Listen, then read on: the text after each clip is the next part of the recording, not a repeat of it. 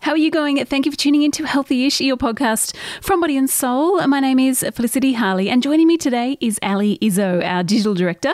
We are talking about quiet quitting, why the human brain is not meant to be functioning at night, and lastly, Abby Chatfield shares her sex kink.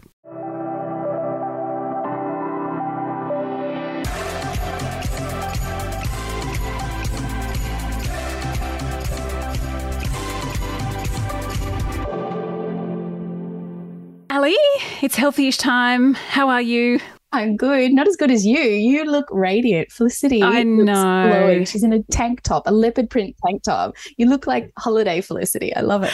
I'm jealous. I know. if if listeners you have been listening to this podcast, you know that this week I have been in Canada with my sister looking after her newborn. And you are right, Ali. It is like 35 degrees. It is hot. Actually, I'm sweating sitting standing here talking to you. Stop it. I'm Sorry. just I'm freezing my butt off sitting on top of my heater right now. But I'm happy for you. That's that's great. Oh, thank That's you. I'll be back Just next week. Don't worry. I'll be back. good.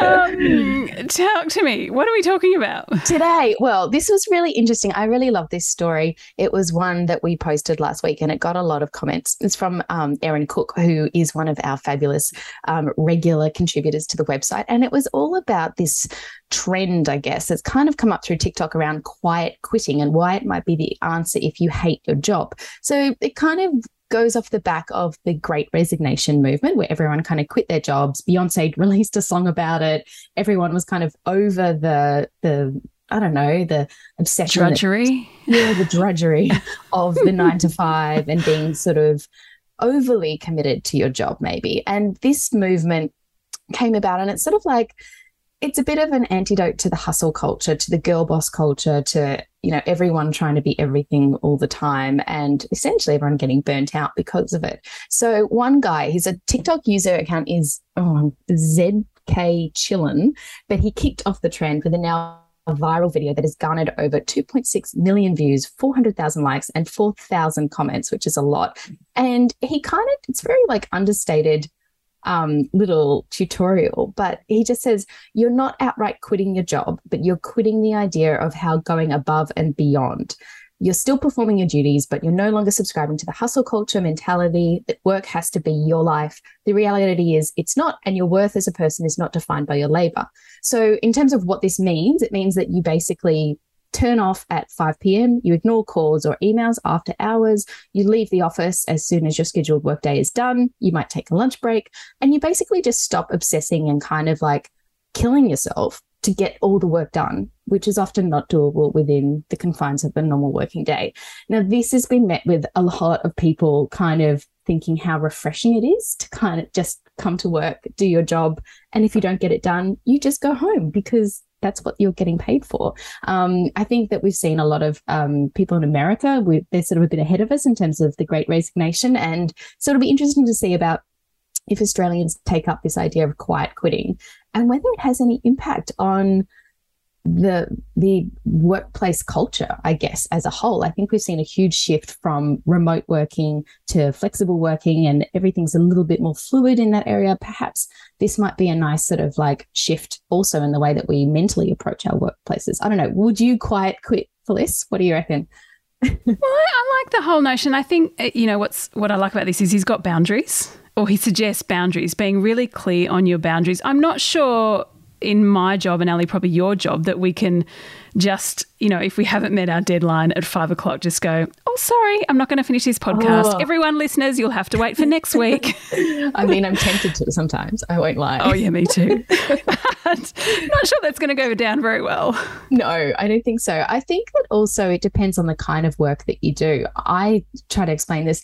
My husband's always having a go at me for how like obsessed I get with work, but it's because my my my interests, my passions, my like natural inclinations are so closely aligned with my job that I don't see much of a differentiation between the two, which for me is a good thing because I'm like I don't mind if I have to jump online a bit later or like write something on the weekends because for me that's kind of fun. But then during my workday i do things that i would want to do anyway like talk to you on, on a microphone. Thank or, you. Um, well, or, maybe you know, that's the key. Maybe that's the key. Find something you love, and then wasn't it? That, I can't even think of that famous cliche, right? Love what you do, and you won't do it work another day in your life, or something like that. Yeah. And like that. yeah, Yeah, absolutely. I think that helps. But I mean, that doesn't really help if you're an accountant or if you like have a very like, I don't know, uh, lack of a better word. I mean, sure, some accountants love their job, so I'm not trying to make any stereotypes. Shaming accountants, accountants. Some people do just log in, log out, and their job is something to pay the bills. And you know, I think that's okay too. But um, yeah, I don't know. I w- I would personally find it hard to do this. yes, But that's just me too. But good advice, at least, that we should be clear of our boundaries. yeah. I think there's nothing wrong with that. Now, I want to tell you about this new US study that I came across that found that the human brain is not meant to be functioning at night. So basically, they've come up with this hypothesis. The researchers from um, a few universities through the US have this. They suggest that this hypothesis is should be labelled mind after midnight, and basically, it suggests that our mind functions differently during the night compared to during the day because during the day obviously human brain activity we've got our molecular levels are more alert and basically it goes back to caveman times when we were better hunters during the day. However when darkness hits we're conditioned to sleep so we're a bit more vulnerable at night and basically we search we actively search out negative stimuli in the dark. So it just explains why if you're up past midnight you know the feeling negative emotions you tend to cling on to them more than the positive ones, that dangerous ideas linger, and inhibitions, if you're out partying, fall away. So I quite like this. I thought, you know, this is just a- message to us all. Just be aware of where your mind wanders at midnight if you are up, if you can't sleep, and hang on to the morning because things are always better when that sunshine comes alive. Yeah, I can. The only like personal experience this I can say is when um, my babies were little and I'd be breastfeeding. You've got to get up and do the 1 a.m. feed or the 3 a.m. feed. And it's a dark time. Like, even mentally, you're just like, you're there. Like, it's not happy, even though if everything's fine, it's, you know, there's no dramas, but you just, not the fact that you're just tired, but it's like, oh, you, you do go over mentally all the bad things. You're not thinking about the positives. Like, sunshine is such an antidote to that. I, yeah, that makes a lot of sense. Anyway, I liked that one. Okay, most click story of the week. Um, most click story is courtesy of the wonderful Abby Chatfield. Now, she is no stranger probably to everyone on the podcast. She's very outspoken and she's now a host on The Masked Singer. Is that right? I think that's right. Yes.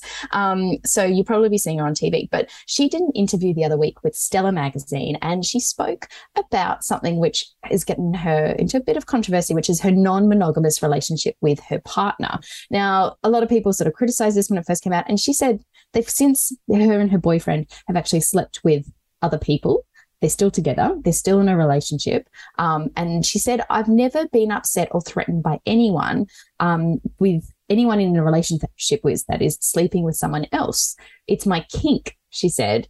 I just never really valued monogamy that much. Now, I think that this is obviously she's just not a jealous person. And I think like if she's cool with it and if he's cool with it, then that's great. I don't know if I would call that my kink. Like I think I'm Not my kink. yeah, it's not my kink, but maybe that's my mindset and we just have different expectations of our relationships. But I do do love that she's putting it out there and she's not ashamed to talk about it and she's kind of normalizing for other people who do want to re-examine what monogamy looks like in their relationships, I guess. So she's definitely pushing the conversation. So And that's what we love about Abby Chatfield, isn't it? She just, in all seriousness, I love that she just talks about these things so openly. And while, you know, a lot of us might not agree with that way of life or those decisions, you know, why not? Let's talk about it, get it out in the open. I think so. Actually, the whole um, interview is really great. Please click it in the show notes because um, there's some amazing quotes, and she is really open about a whole, as you said, a whole bunch of stuff. So it's worth a read. And um, yeah, go Abby. I just uh, full full points to her. Love her. Go, Abby. Keep doing and uh, I'll see you next week back in the studio. Oh, back in Australia. Yeah, don't look too happy about it. I won't. I don't want to leave. Thanks, okay, Ellie. all right. okay, bye. Hey, thanks for listening in to this chat with Ali and I. If you want more from us, bodyandsoul.com.au. You can follow us on Instagram, Facebook, or TikTok. Thanks again for listening. And if you have a moment, we'd be so grateful if you could rate, review, and subscribe to this podcast. And until tomorrow, stay healthy ish.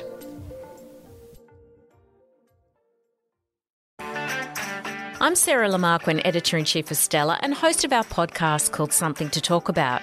Every weekend, we publish a new episode where you'll hear compelling personalities, strong opinions, and thought provoking conversations. I wanted to be able to do it in my time when I was ready and speak my truth when I was ready. The topic of when do I become a mum, that is in my mind 24 7. Search for Something to Talk About wherever you listen to your podcasts.